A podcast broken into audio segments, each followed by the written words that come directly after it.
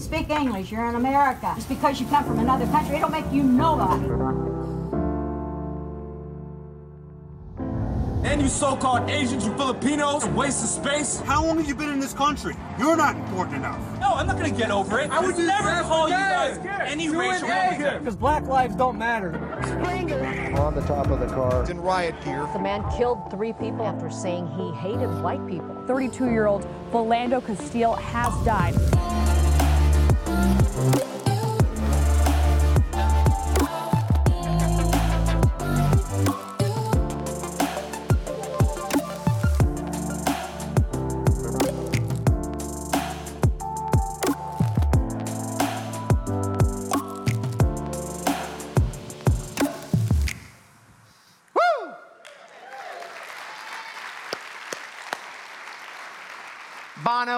J. Blige, they got nothing on Brian Fuller and Siobhan. You know what I'm saying?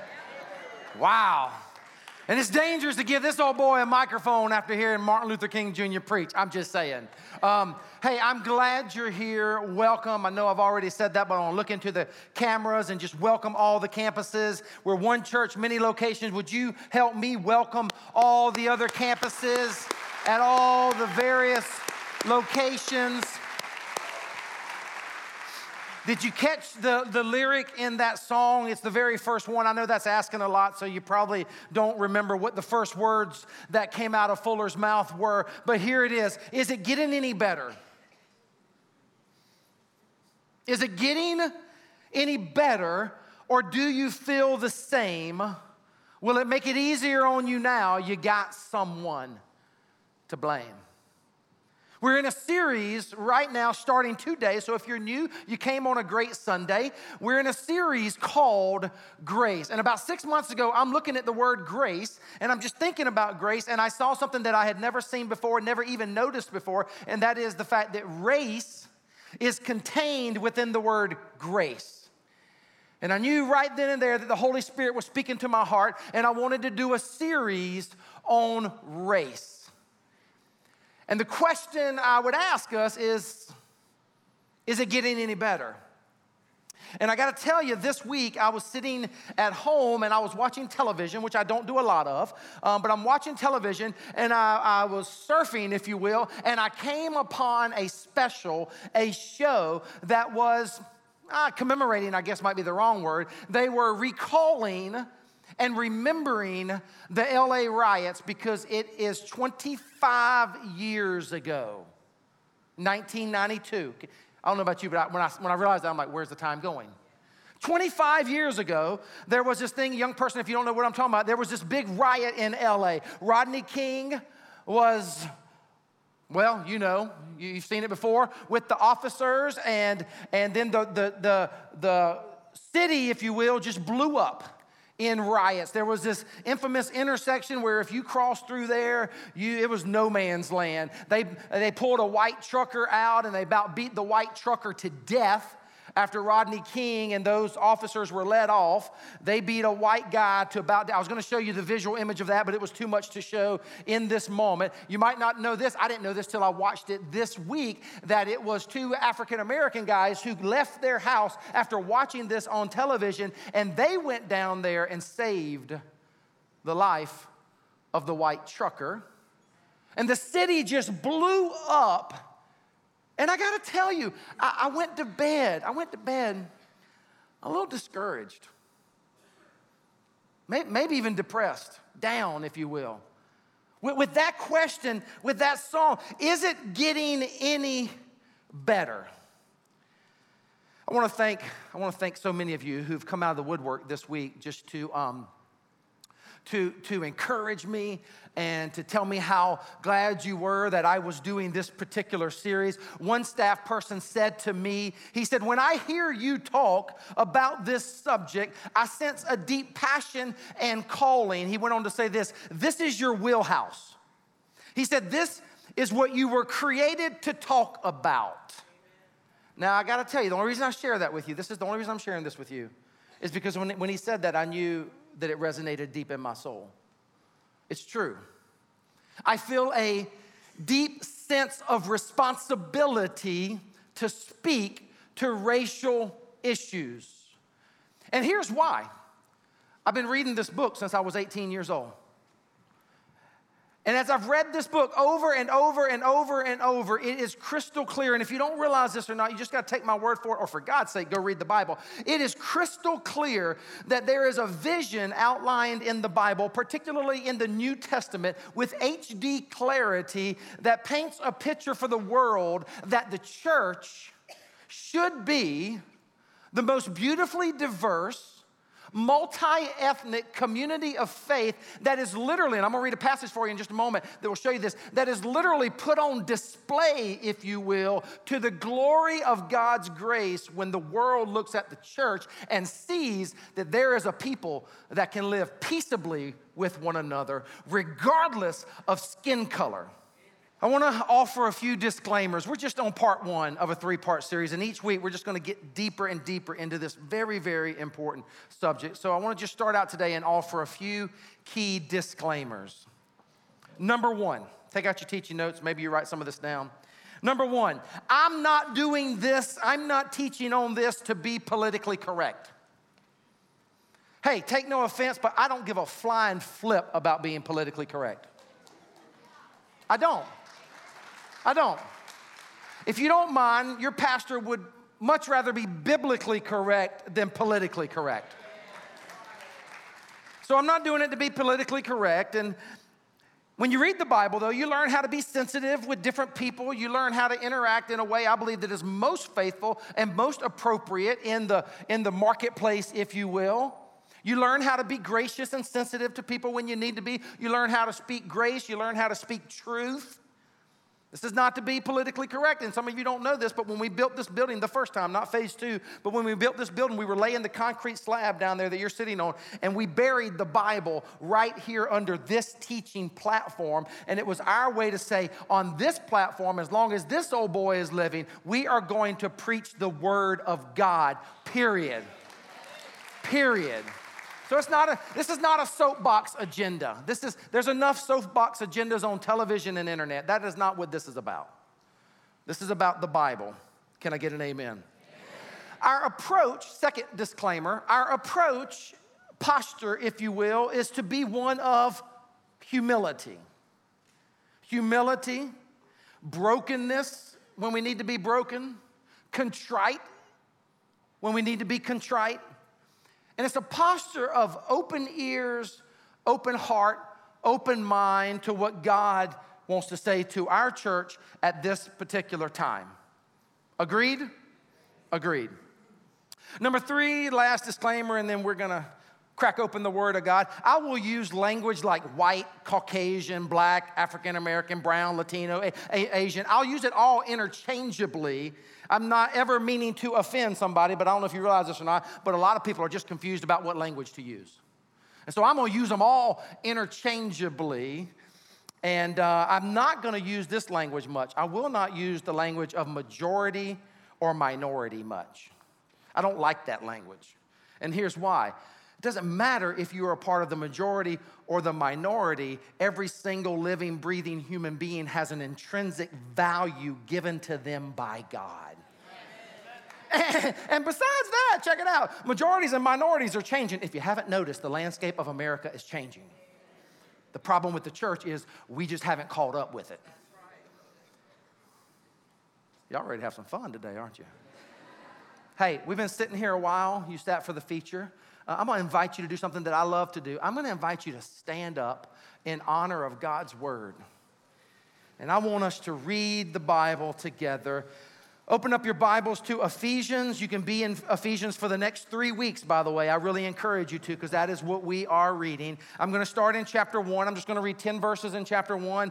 Only a few will be highlighted. I did that on purpose. And then we're going to get into chapter two, and I'm going to read the first 11 verses, and they will be on the screens for you. But Ephesians chapter one, open up your Bibles, open up your Bibles, open up your tablets, whatever you got, and let's go get this. Ephesians 1 1. Paul an apostle of Christ Jesus by the will of God. To God's holy people in Ephesus, the faithful in Christ Jesus. And by the way, if I was writing this, I would say, Benji, an apostle of Christ Jesus by the will of God, to God's holy people at New Hope the faithful in Christ Jesus. Grace and peace to you from God our Father and Lord Jesus Christ. Praise be to the God and Father of our Lord Jesus Christ, who has blessed us in the heavenly realms with every spiritual blessing in Christ. If you have been blessed, let me hear an amen. amen. You guys are ready. For he chose us in him before the creation of the world to be holy and blameless in his sight. In love, he predestined us for adoption to sonship through Jesus Christ in accordance with his pleasure and will. Watch this, it'll pop up on the screen. To the praise of his glorious grace. That's our calling.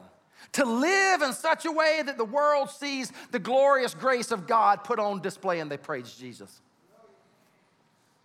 Which he has freely given us in the one he loves. Verse 7 In him we have redemption through his what? Blood, the forgiveness of sins in accordance with the riches of God's grace that he lavished on us with all wisdom and understanding, he made known to us the mystery of his will according to his good pleasure which he purposed in Christ, to be put into effect when the times reach their fulfillment, to bring, you're gonna see this on the screens, to bring what, church? Unity. Say it again, what? Unity. Unity to all things in heaven and on earth under Christ. Verse 11, chapter 2. Therefore, everybody say, therefore. Remember that formerly you who are Gentiles by birth and called uncircumcised by those who call themselves the circumcision, which is done in the body by human hands. Let the church say, ouch.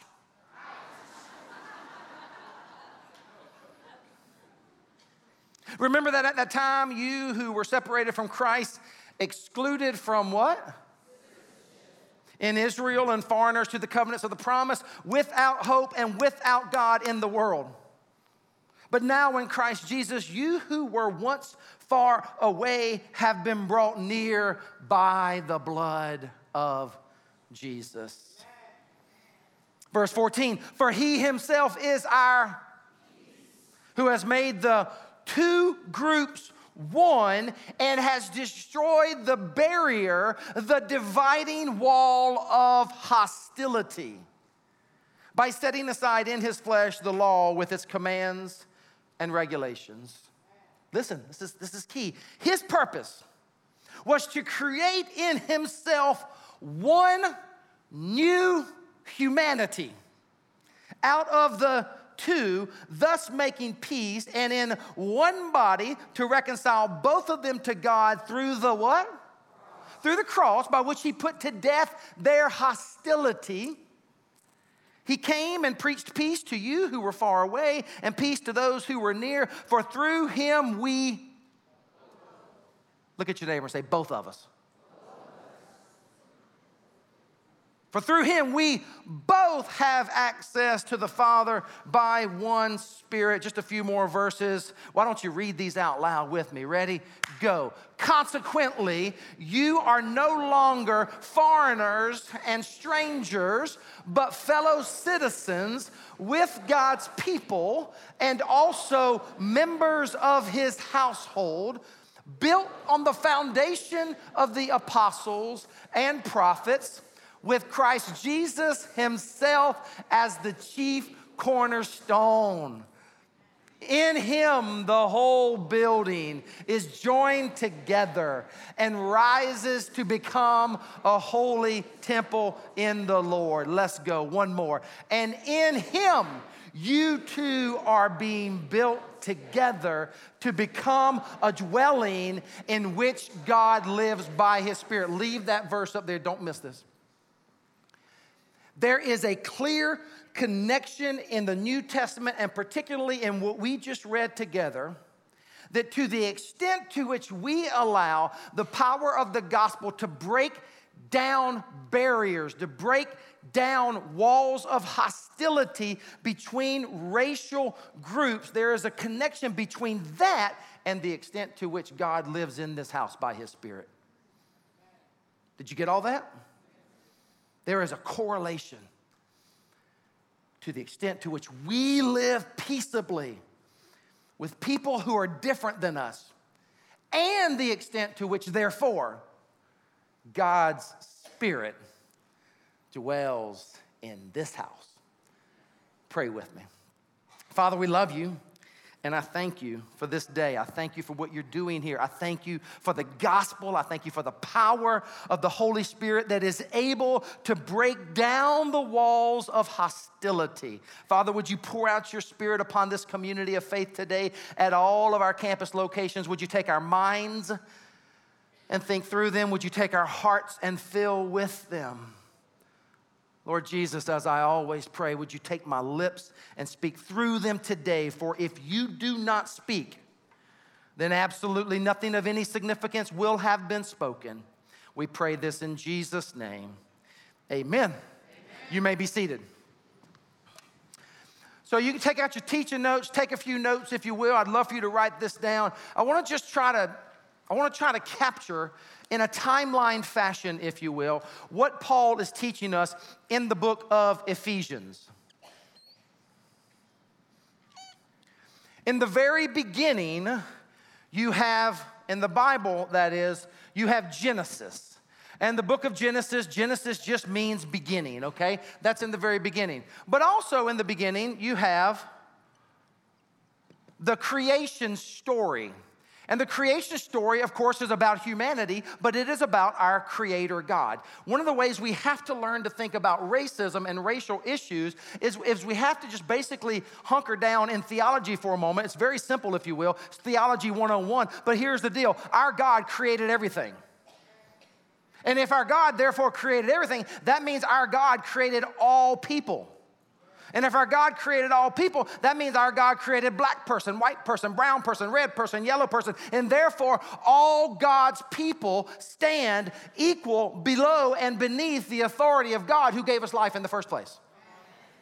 And so you got creation, and, and, by the way, I just feel led to say this as a sidebar. Some of you scientific people right now are probably gonna lose you for the rest of the service because you're going, Well, I don't know about that whole creation thing. I don't know about that whole Adam and Eve deal. And that's because you've taken a lot of science courses and all that kind of stuff. And here's what you need to know I'm gonna hit this real quick and then, then I'm gonna move on. If you start to press upon the creation story, a dating of the creation story based upon our dating of the Bible, you are actually trying to force something upon the biblical text that the biblical text does not force upon itself. Did you get all that? Exactly. I know it's complicated. But sometimes people get caught up in, you know, hey, is, this, is the world 5,000 years, 6,000 years old? But wait a minute, science says we've been around here millions of years and all that kind of stuff. You're arguing from a postmodern scientific perspective, and you're trying to force something upon the biblical text that the biblical text, I believe, intentionally left out. In other words, as ancient Israel was living their life, they looked at the creation story as a way in which they were able to wrap their minds around the beginning of humanity. It does not date itself. So they're looking at Adam and Eve. And if you know your Bibles, you know that the first five books of the Bible are called what? The Pentateuch. First five books of the Bible Genesis, Exodus, Leviticus, Numbers, Deuteronomy. Pentateuch. Then you got the history of, by the way, Israel. Then you got, you know, the prophets kick in here. You got the major prophets. You got the minor prophets. You got all of that.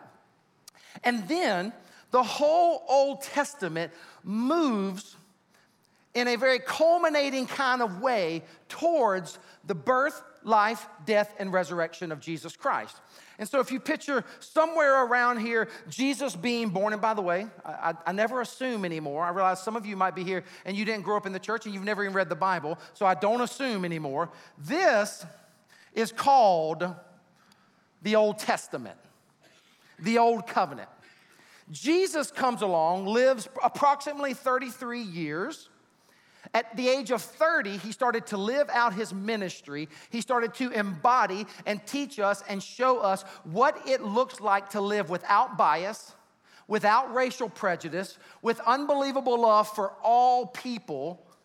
Jesus comes along, and at the age of 30, he lives this out for three years. And at 33 years old, 33 years old, he dies on a cross.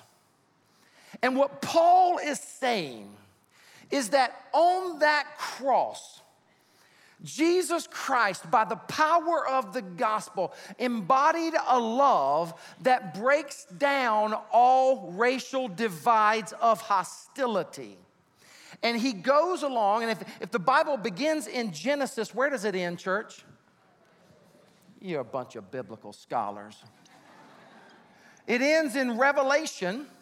And by the way, can you read this text later? I don't have time to camp out on it now, but can you go read Revelation chapter 7 later today or this week? Because in Revelation chapter 7, guess what we get? We get a picture of heaven. And you can go read it for yourself. But in Revelation chapter 7, we see in heaven all the tribes, all the ethnic groups of the world gathered around the throne of God and worshiping God. Which I know, amen. Which reminds me of this reality. Some of you say to me from time to time, I don't like a big church. I don't, I don't this church is too big. Hey, check it out. If you don't like a big church, you are not gonna be happy in heaven. I, I hate to break it down to you. You're gonna be miserable. You're gonna be sitting over in the corner of heaven. I don't like a big heaven. And some of you, some of you, like you, you, you, know, you might come to terms with this. Maybe you used to. Maybe you're a recovering racist, and you're like, I don't like different people. I don't like people who look differently to me. I don't like black people, brown people, white people. And I got to tell you something. You're not going to like heaven. Because heaven is all tribes, all ethnicities, millions, probably billions of people, depending on how long he tarries. And we're all going to be around the throne of God, worshiping God, praising our Creator God. Read Revelation 7. So, my point is, your time on earth and my time on earth is really nothing more than a dress rehearsal. A dress rehearsal of what heaven is going to be like. And so you, you have the cross of Christ. And again, Paul would say it all resides there. It's, it's, it's epic, it's paradigmatic, it's, it's everything. The cross is the thing that breaks down the walls of hostility. Then you have, by the way, I'm just trying to do a biblical survey for you. You have Acts chapter 2, which is the birth of the church. And you remember what happened in Acts chapter 2? They all start speaking in their native language beautifully diverse. Some people think that's speaking in tongues. Acts 2 is not speaking in tongues. The word in the Greek is glossolalia. That's not what's going on in Acts chapter 2. There's other places in the New Testament speaking in tongues, but it's not Acts 2. Acts 2 is God showing us right out of the gate that this gospel brings birth and life to a multi ethnic, racially diverse group because the, I just said because, I came out wrong, because the girl, because, I don't know where that came from, because the cross shatters the walls of hostility. I think about this other scene at the cross. Remember after Jesus Christ was crucified? Remember the temple curtain was torn in two? I think about Isaiah 64 in this moment. Isaiah 64, where, where the Bible says, and Isaiah the prophet says, Oh God, that you would come down and rend the heavens. The word there is that you would come down and tear the heavens open and show the world that white man, black man, brown man, man, woman, there's neither male nor female, Jew nor Greek. We are all one in Christ. And then the New Testament unfolds, and you have the Gospels up here, right? We, we know about the Gospels. Then you have the epistles, which is what we're studying now. But the point is, everything, Paul says, moves towards the cross. And if we miss the fact that God was putting on display a love so contagious, a power so profound, that man and woman are able to put away racial biases and prejudices and proclivities, and they're able to truly love one another. If we miss that, we are missing what it looks like to be a part of the church of Jesus Christ.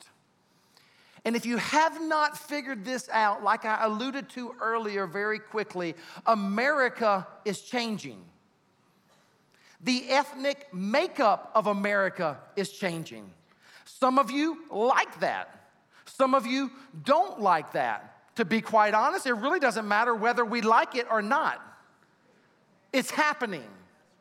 And the problem is the church, universal, thank God it's not New Hope, but the church universal is falling way behind that which is already happening in our culture.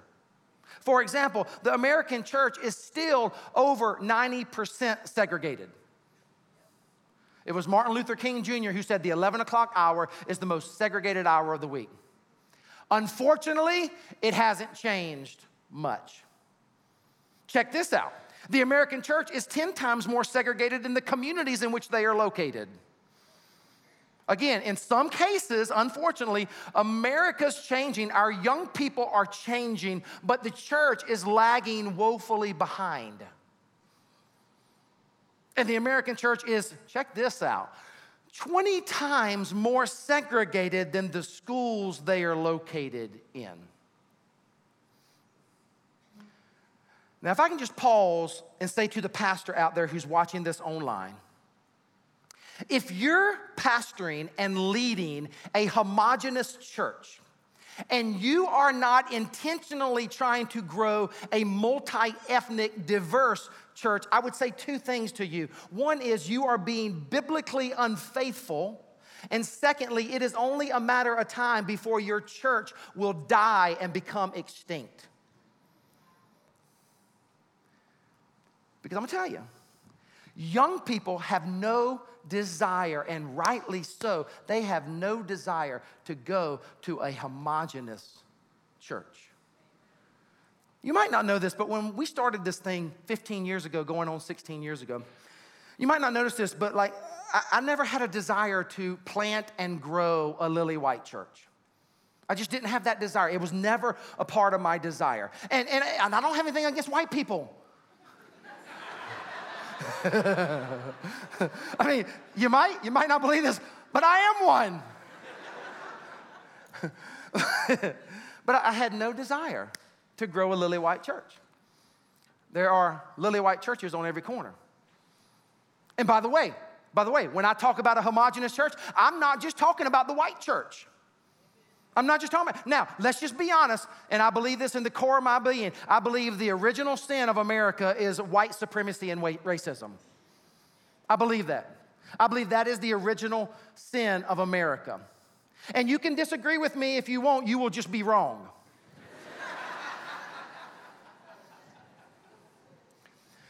But in time, in time, whereas it was originally white supremacy and racism, in time that has shattered off into splinters, if you will, of racism across all ethnic groups. So, what I am saying to you, and hear me out here for just a moment, I am not just talking when I was speaking to the pastor and to you as the church, I'm not just talking about the all white church, and there are plenty of those. It is very common these days to have an all black church. I'm talking about the all Latino church. I have been around and visited all Korean churches. You know, it's just all Koreans. And my point that I would say in each of those cases is no, no, heck no. There is one faith, one Lord, one church, one baptism, and the come on, and the power of the gospel breaks down. Breaks down the walls of hostility. Listen, we don't have a skin problem in America, we have a sin problem in America. It's not a skin problem. Racism, racism is hereditary. It's taught. Your children watch everything you say Everything you do, the expressions on your face when you're confronted with certain situations, it's not a skin problem. It's a sin problem. And it's cyclical and it's hereditary. And we, we bring our kids, and it just continues to perpetrate what I'm talking to you about today. And this is why, by the way, this is why what we have going on here is so very special. We gotta know that. You, you got to understand. I think we sometimes live and move and, and have our being at New Hope Church, and we kind of do, we, we kind of start to think this is normal. This is not normal. This is to the praise of God's glorious grace, as Paul would say to the church at Ephesus. This is not normal, and we should never take it for granted. Amen? I really believe, I really, really believe that as the Old Testament would talk about in the book of Esther, that it is for such a time as this that I'm in ministry. It is such a time as this that New Hope Church is here and we move and have our being so that we can put on full display for the world to see that there is the possibility of a community of faith that loves one another deeply, regardless of your skin color, because we've concluded it is sin, and we're gonna keep dying to the sin of racism and learning how to live and fulfill the biblical dream and the dream of Martin Luther King Jr.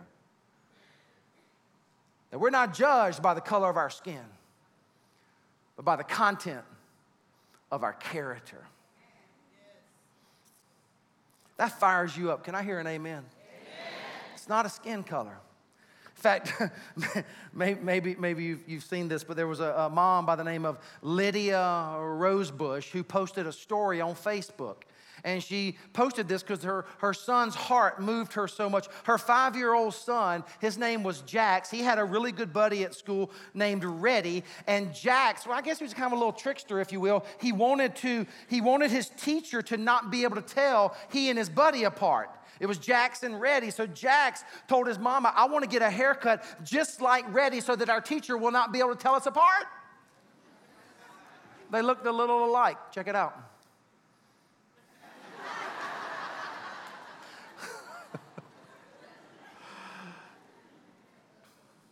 It's possible. It's possible and it's happening right here among us. And I don't know why, but that picture reminds me. You want to write this down, by the way. This Wednesday, May 10th, at 12:30, Pastor Derwin Gray and I, good friend of mine, Pastor Derwin Gray, he's a retired NFL player, played for the NFL uh, Indianapolis Colts, pastor of the church in Charlotte called Transformation. He and I are going to be on Facebook Live Wednesday, the 10th at 12:30. I hope you will join us and we will continue to talk about this subject. I want to show you something that I saw at a conference some time ago.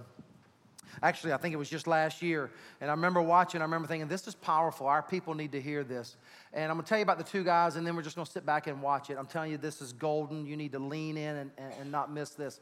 Bill Hybels is the senior pastor of Willow Creek Community Church up in Chicago. And Bill, in all reality, is really the pace setter for our model, our style church. He, he really ushered into the American existence in the late 70s, early 80s, this whole notion of being a contemporary church. Started in a movie theater, they have grown to be one of the, the flagship churches of our nation. Bill Hybels, uh, I've had the joy and the privilege of meeting with him and being up close with him.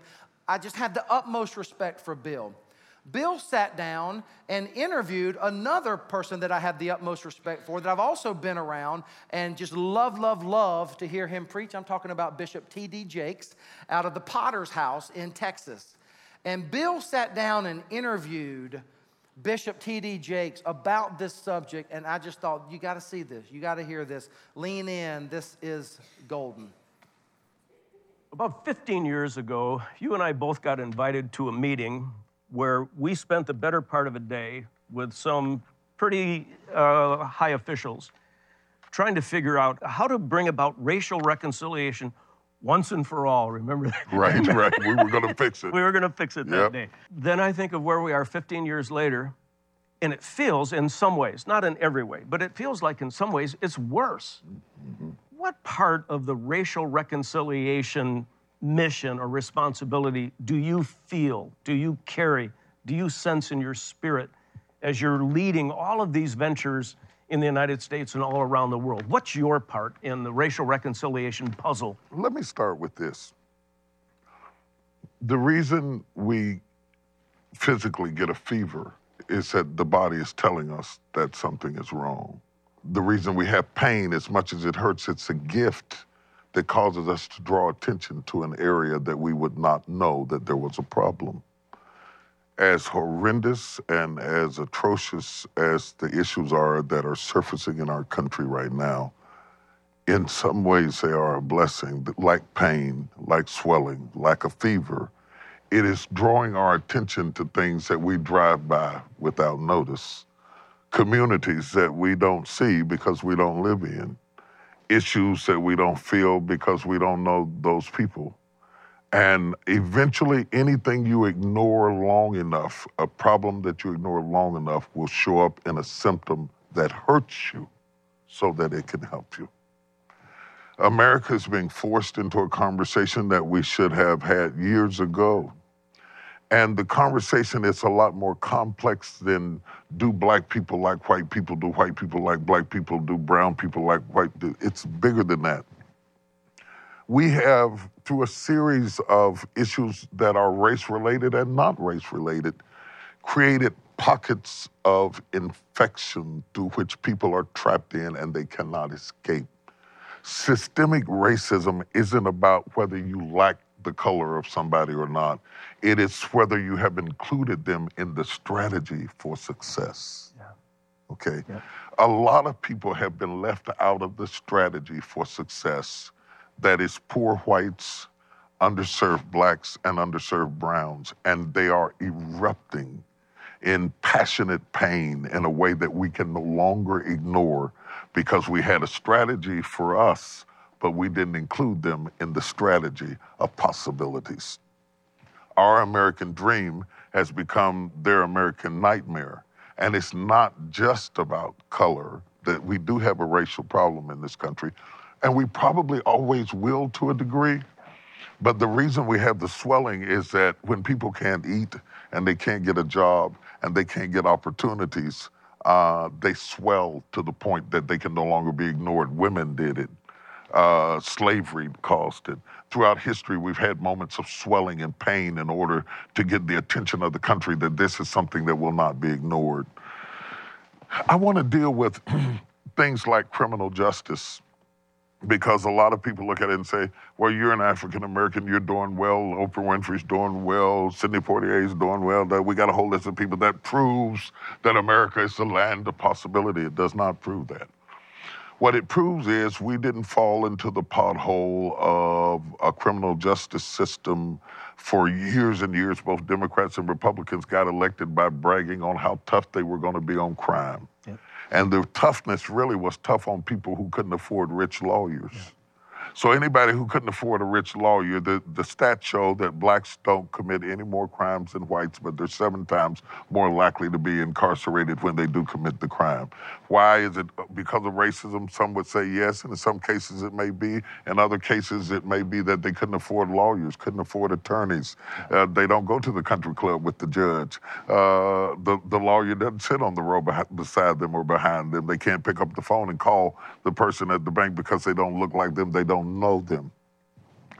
Those kinds of things become reprehensible when somebody did the same kinds of mistakes that the people listening at me right now did at some point in their life and got away with it and got to rebuild their lives. Yep. But but in our communities, they went to jail, got out of jail, and couldn't vote in many areas. Can't get an apartment because you're an ex-convict. Yep. Can't get a job because you're ex-convict. And then there's somebody standing in a nice suburban neighborhood saying, This is America. Why don't you get up on your feet? Well, I could get up on my feet if you didn't cut off my legs. You wouldn't feel that infection if you're not that person. The swelling that we're having right now is indicative that we have left people behind who refuse to be ignored. It's deeper than do I like black people, do I like white people? That's not the problem. Yeah. The problem is we have not included a strategy that causes the underserved to be empowered. And it's not just America. Yeah. I was just going to say, you know, you travel as much as I do internationally. We see uh, ethnic differences, cruelty, hatred in pockets all around the world. And it just reminds me, you know, of, of the scriptures that that define our true inner condition without the love of God right. at work in our right. lives. I mean, we, we are tempted to dislike differentness. Oh, We're absolutely. tempted to distrust someone from a different culture. We see it all over the world. And, and again, you have so much influence when you travel internationally. How do you address the ethnic differences and, and the conflicts that are, that are going on in other places of the world? You know, I'm worried because I see it absolutely everywhere. It's spreading like an epidemic We're seeing the kinds of wars now that we don't have a strategy to win because it's not country against country. You can't just put sanctions on them. And if we don't stop and come up with a comprehensive plan worldwide that attacks things like hunger, like poverty, like disease, in a, in a real concerted strategy, we're going to continue to see that swelling I was talking about. Those fevers are going to come out in terms of shootings and killings and murders until we see anarchy like we've never seen before. Anarchy erupts because somebody in power forgot somebody who wasn't. That's the state of our country, it's the state of our world. We need to come out of denial and come out of our comfort zone and recognize if your knee is swelling, it's telling you something. The whole issue that Jesus asked uh, the Pharisees, I believe, he says, uh, Who is my neighbor? Okay. Jesus told them, Love your neighbor, and they responded to Jesus, Who is my Yeah. neighbor? It was an attempt to excuse Yeah, themselves for sure. not seeing about people. Who is my neighbor? I don't know. I don't know who my neighbor is, Jesus. I don't know who my neighbor is. And he, he goes into the story about the Samaritan, and it, he goes out of his way to show that the person who brought the help didn't look like the person who was on the ground. And t- it's natural to help people who look like you or help your cousin, your daughter, your child. That's just natural. But until you can see somebody get off of their beast and climb down and help somebody that you have nothing to gain from and they don't look anything like you at all, not only will that person bleed and not be who they could be, the person on the beast won't either. Because when you start to recognize the brotherhood of men, then you fulfill the promise of God, and then God will open up the windows of heaven and bless you like you've never been blessed before. Bishop, is this worldwide problem fixable without faith? I don't think so. I, I don't think it's fixable without faith, and yet I feel kind of funny saying that because in reality, the church has done the worst job of being of recognizing brotherhood. Uh, Martin Luther King said the 11 o'clock hour on Sunday is the most segregated hour in our country, and 50 years later, it still is. And yet we have the faith. So faith without works is dead, being alone. We have the faith, but not the works. We need a strategy. Uh, You have to be intentional about love. You know, you can't just say if it's meant to happen, it's going to happen to me. You have to be intentional about tearing down the natural propensity that exists within all humans to remain comfortable.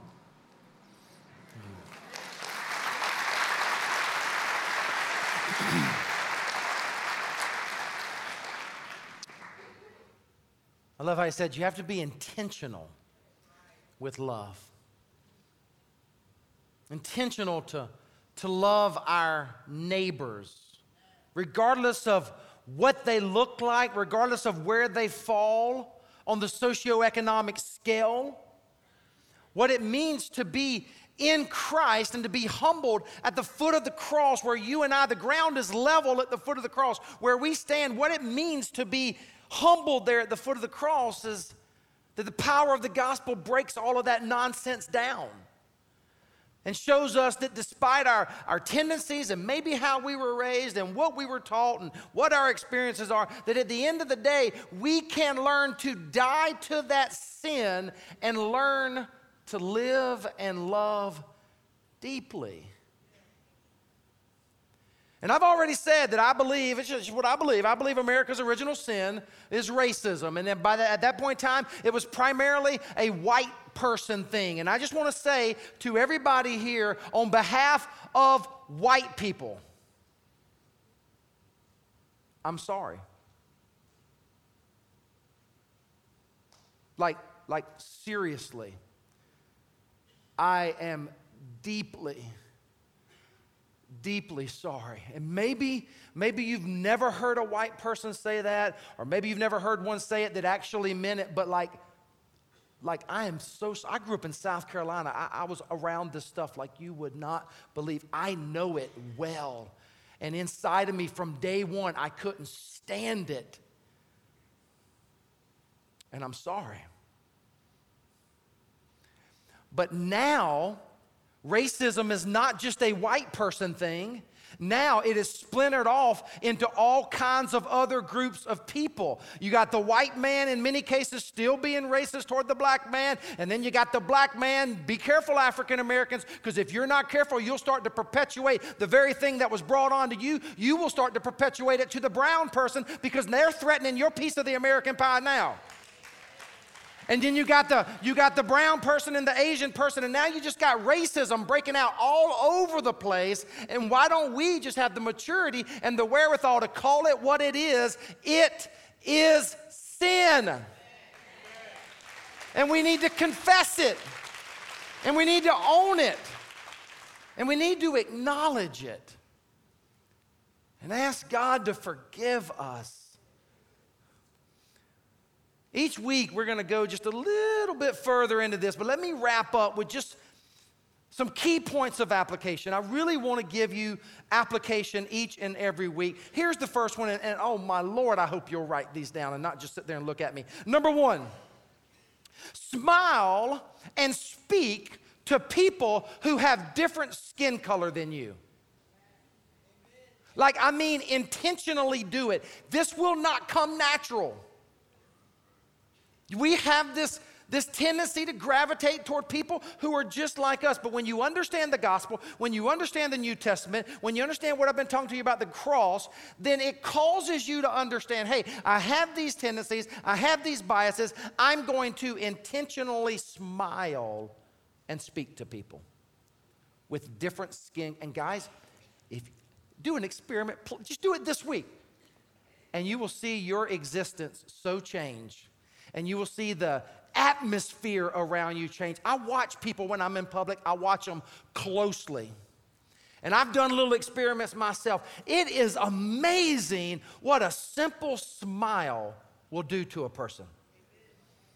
Can you people smile? Smile, smile, smile. Come on. Look at those pearlies. Smile. Balcony, I'll never forget you. Smile, smile. Just smile at people. People who have different skin color and say, "Hey, how you doing?" You'll watch the atmosphere totally change. It's the most beautiful, amazing thing. Instead of walking around like you ate a flippin' sour onion sandwich for breakfast, smile at people. Even if you a fake smile is better than no smile. Even if you don't feel like smiling, some of you like you don't, you're like, I don't smile before two o'clock in the afternoon. Smile! I love this verse in Romans 12, 18. It's a short little verse. It's a powerful one. Maybe they'll throw it up there because I'd love to read it out loud. Romans 12, 18. Ready? Go. If it is possible, as far as it depends on, live at peace with everyone. As far as it depends on who? You. Smile and speak to people. Open up a door for somebody. Offer to help them. Number two, intentionally pursue personal relationships with people different than you. See, the first level is, for God's sake, just smile at people and speak to them. The second level, if you want to, if you want to take it a little bit further, and live out this gospel that I'm talking about. Intentionally pursue relationships with people different than you. Anybody can smile and speak to somebody, but here's a question When was the last time you ever had someone of a different skin color in your house?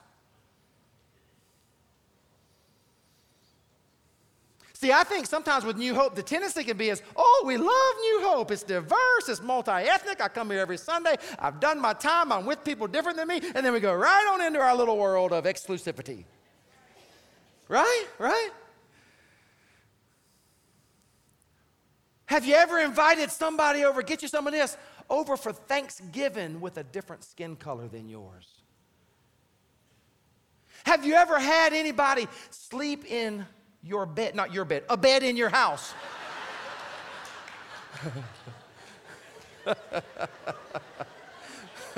Easy, tiger.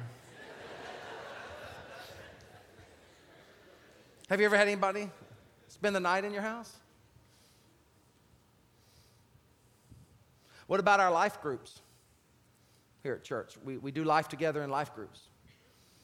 And I've, we got this thing called Group Link. Maybe you've been. I hope you come out. We have group links. We fill this place up, and people kind of get into groups together. And I, I, come every now and then. I'm not always here. But I remember coming one night last year. I remember so vividly. And they were doing the thing where they were splitting up in groups and affinities and geographies and all this kind of thing. And I, I noticed, I just started to notice that our groups were not completely, but they were leaning toward being monogamous. I mean, homogenous. See? oh, my Lord. I'm still thinking about that comment about the bed. Not monogamous, homogenous. It's getting funny. I need to wrap this thing up. But I started noticing that they were, they were, some of them were quite homogenous. And I came over right in this side of the worship center, and there was this big group. I mean, it wasn't a, it wasn't a small group, it was like a small church. It's like 25 people. I'm like, that's not a small group. And they were all one color, and I busted in the middle of the circle and just started busting their chops because that's how I roll. We, we, gotta, we gotta start talking about this stuff. We gotta, we, gotta, we gotta start getting comfortable with our tendencies and our proclivities and start talking about the fact that, that if we're gonna get this thing right, we're just not gonna go to church with each other on Sunday. We're gonna actually do life together.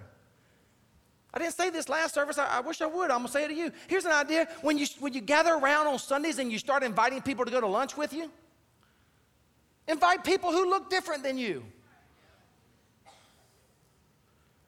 Intentionally, that's, that's the key word, intentionally pursue relationships with people different than you. Here's the third one. Here's the third one, and I'm done. Invest in New Hope's vision and invite all people to this. Here's the two key words I've been putting together unified diversity. Invest in New Hope's vision. Get on the front lines, in other words. Okay? Quit just admiring it and being able to brag about it and feeling good about it. No, come on out of the grandstands, get on the playing field, be a part of us, become a member tomorrow night, membership class, right here, 6 p.m. I mean, literally start to realize this is our destiny. This is what God has called us to do and be, not just in Durham, but in the world. Get involved in this vision and become contagious in inviting people of all skin colors to be a part of this unified diversity. And we'll stand back one day and we'll look around and we'll say, you know what? It was nothing back then. Look at what God is doing now. Come on. We'll come on, we'll start to, we'll see stuff break out. We'll see the Spirit of God start to reside in this place like you've never even imagined, and it will all be a dress rehearsal for the day that we get to heaven and we worship God. Black man, white man, brown man, red man, it doesn't matter. We're all one in Christ. Hey, there, there's this thing, there's this thing that maybe you've, oh, I didn't, yeah. If this is the Old Testament, this is what? um, I'm going to end with this. You know that what we believe really matters. What we believe. Theology is important. And what we believe and who we believe in should inevitably impact how we live our lives. Agreed? Many of you have seen this, and I've used this when I've done counseling with marriage couples, and I don't take that the wrong way. I'm not a counselor. I will mess you up. You don't want you don't want one-on-one counseling with me. Seriously. Um, but I have I have used this before, and some of you probably heard it or you've seen it.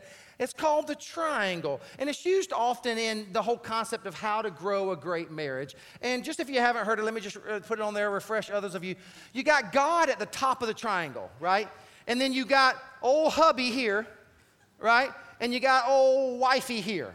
And pastors and counselors make the point, and it's really a valid point. It's really true. I believe in this. That despite how bad your marriage gets, if you put God front and center of your marriage and you're moving towards Christ, you will inevitably, what, church?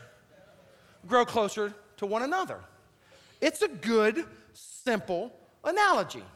I thought about this this week.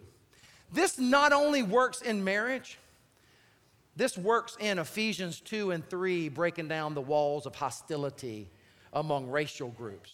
Because, yes, we might be different. Yes, you might say potato, and I might say potato. You might say pecan, I might say pecan. You might like northern food, and I might like southern soul food. But if you put God up in the front of the church, the Bible says this is His church. The Bible says Jesus is the head of the church. If we keep our eyes fixed on Christ, and I don't care if you're white, black, brown, yellow, whatever. We're all down here, all of humanity, and we're focused on Christ as we worship Him and love Him inevitably. We're going to do what? We're going to love one another. We're going to grow together and learn to love all people. I want to end in this way because, again, this is, this is important. What we believe matters. And so, at all of our campus locations, I'm going to ask us to stand to our feet. And I'm going to ask us to declare in closing, don't head for the door. We're to we're to declare in closing a creed, and then we're to sing a song. And you know creeds. I, am I'm, I'm a big fan of an occasional creed. You got the Apostles' Creed. I believe in God the Father. You know those, right? Some of you grew up saying that. There's this other creed that I like even more for moments like this. It's called the Nicene Creed. And the Nicene Creed is powerful because it goes from I, personal, to we. We believe.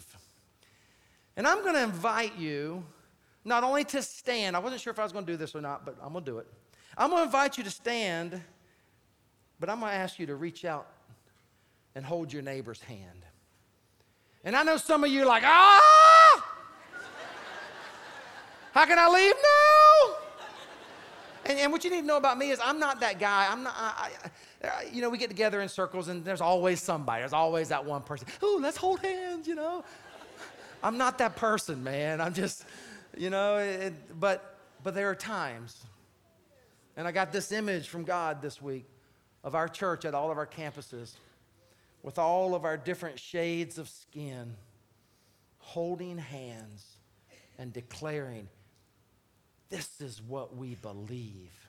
And because this is what we believe, we're going to keep moving and growing in love and peace and harmony for all God's people. So I'd like to invite you right now. to Stand where you are, all of our locations. Grab a hand. And if you're some germaphobe, it's May. Don't worry about it, dude. It's not winter. Take a chill pill.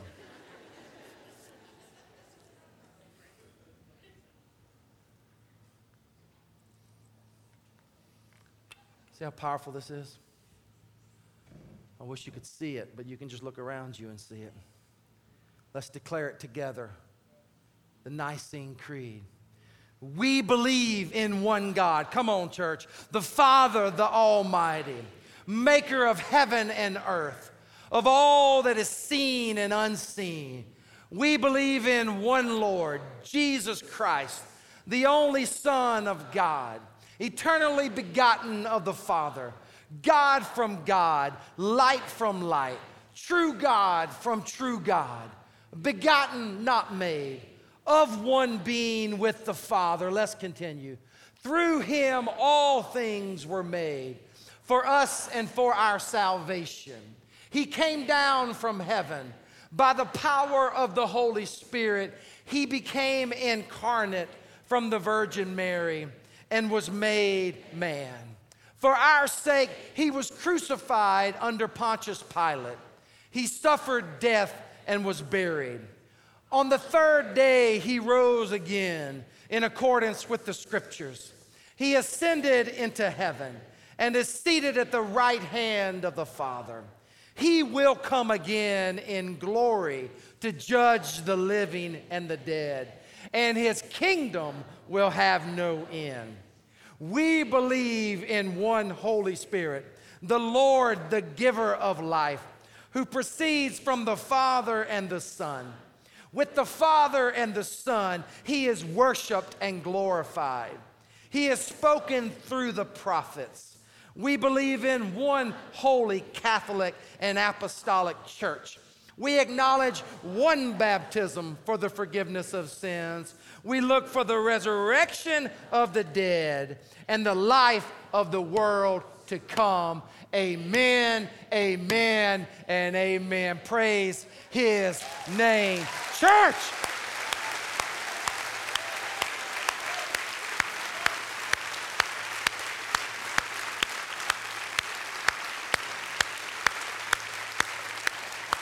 Thank you, Father. Thank you, Lord.